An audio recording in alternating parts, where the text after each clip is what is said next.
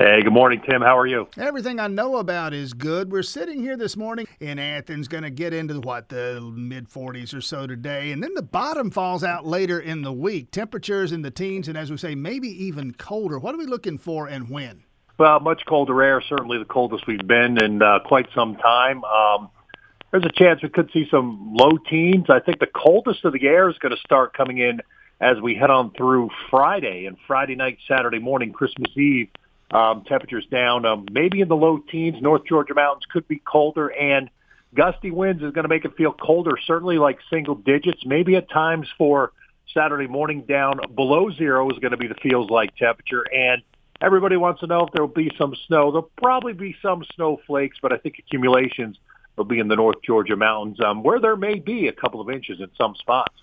Uh, what are we talking about here? I gather this is uh, this is again Ray Stagich Weather Channel, the polar vortex. What what do we mean here? Well, yeah, it's uh, polar vortex is always there. Just uh, dislodges itself, or the cold air gets displaced from time to time, and that'll be done by a powerful winter storm that's going to be developing on the lee side of the Rockies. And as it does, it's going to roll right on through parts of the upper Midwest and the Great Lakes states, and back behind it and we get a piece of that polar vortex to break off. And luckily, for lack of a better term, we're kind of on the tail end of the lobe of that coldest Arctic air that comes on through, and it's not going to stick around very long. I mean, we're not going into multiple days of very cold air, but we will have a few mornings where we're down into the teens, and it does look like a slow recovery as we get into the early part of next week. We're quickly back to near 20 by Sunday night, Monday morning, then into the upper 20s to the 30s to the 40s as we roll on through um, next week and head toward the new year. Now, in terms of the prospect for a wintry mix, be it uh, freezing mm-hmm. rain, sleet, snow, whatever form it might take, and whatever volume we might get, I gather the, the culprit there, for lack of a better word, would be some Gulf moisture that would that would mingle with this polar vortex, the cold air dipping out of the Arctic. A lot of it's going to come with the actual front. It may pull in some moisture out ahead of it, and that would bring some rain showers in as we go through Thursday afternoon, Thursday night. But as the Arctic front comes in, I think it's sitting on top of us here at about 7 or 8 o'clock on Friday morning.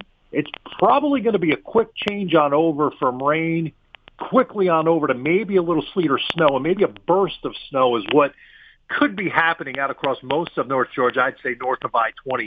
I do think most of us do see a few snowflakes. I don't see accumulations though in and around Atlanta, up toward maybe as far north and east as Gainesville and Athens. Uh, maybe coating the ground as you get up into that area, but the North Georgia mountains up near Dahlonega and Helen, and into the Carolinas, especially out near western North Carolina around Asheville, and maybe up near Boone where they've got a little bit more elevation. They may sure. see a few inches of snow. So there's not a bunch of moisture, but Friday morning would be the opportunity here for that wind and cold to come on through and that transition on over. And as I said, I do think it's going to be cold. There might be some snow flurries dancing around Friday night into early Saturday. But um, in terms of accumulations, I don't think so. The only thing that um, could kind of throw everything off here, Tim, is the colder air is going to be rushing in. And if we get a burst of snow that even coats the ground and temperatures drop quick enough, I think Friday afternoon, Friday evening, especially if it happens just before the sun goes down, maybe, maybe we slicken up some streets, but uh, at this point, a little too early to tell if we're exactly going to see that. I think we'll have a better handle on the forecast by about Tuesday tomorrow, and especially as we get into Wednesday. But it does look like this is going to be, as we go through late night Thursday and in through Friday, and the front comes in. And if we do have impacts besides temperature impacts, that would be the time frame. I'll race stage it quickly here. A couple of things. Uh, one, I was watching Brad Nitz at Channel Two one day last week. I don't know Thursday, Friday last week, and he kind of went where you went there in laying out the timeline for predicting these types of weather systems. And he put it this way: he said about seven days out, we can see the pattern and get a sense of mm-hmm. what's coming. Uh, get about four or five days out, which is where we are now. Get a better sense of exactly where it's going and what the temperatures might be, and then you fine tune it. He says over the course of the next next two or three days, it sounds almost like tracking a hurricane. You can see it coming from some distance away, and as it gets closer, you predict where landfall might be.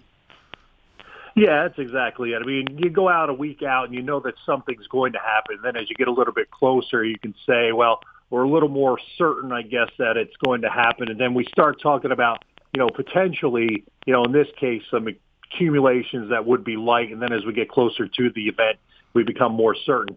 I'll tell you what I'm certain of and what I'm not certain of. Right now, I'm certain that it's going to get sharply colder, and we're going to have numbers at a minimum down into the teens in many places out across North Georgia, maybe even into Atlanta, the city of Atlanta itself.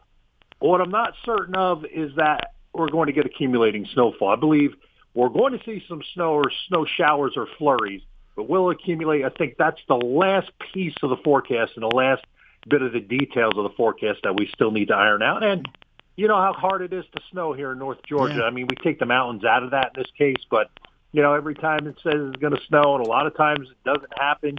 You know, that's where we're at right now, Tim. I know uh, from 26 and a half years of experience, it is tough to get snow in North Georgia and this front will be no exception. And finally, let's go on this one, Ray Stagich of the Weather Channel. I don't know where she heard this. My wife uh, over the weekend saying that once we get past this, we're done with winter. I said, wait a minute, we still have January and February to go. I don't know if she read the old Farmer's Almanac or heard somebody's long range forecast, but she said, no, they're saying January and February warmer than normal. What what would I say to that? Well, that's based on climatology, Tim. I mean, it's really what you would expect in a typical La Nina winter is above average temperatures in the south and maybe at times some bursts of colder air. That doesn't mean we're completely done, but uh, the cold air that does come in will be like this burst. It probably wouldn't last long. I don't think we're anywhere near done with at least getting cold but I don't think it's going to be persistent cold, which is typical of a La Nina winter. So uh, maybe when you get home today, you might want to disappoint her a little bit, or you might have to. Ray Stagich at the Weather Channel. We'll reserve the right to check in later in the week. Well, thank you for your time this morning. If we don't talk again, Merry Christmas to you. All right, Merry Christmas, Tim. I'll be here.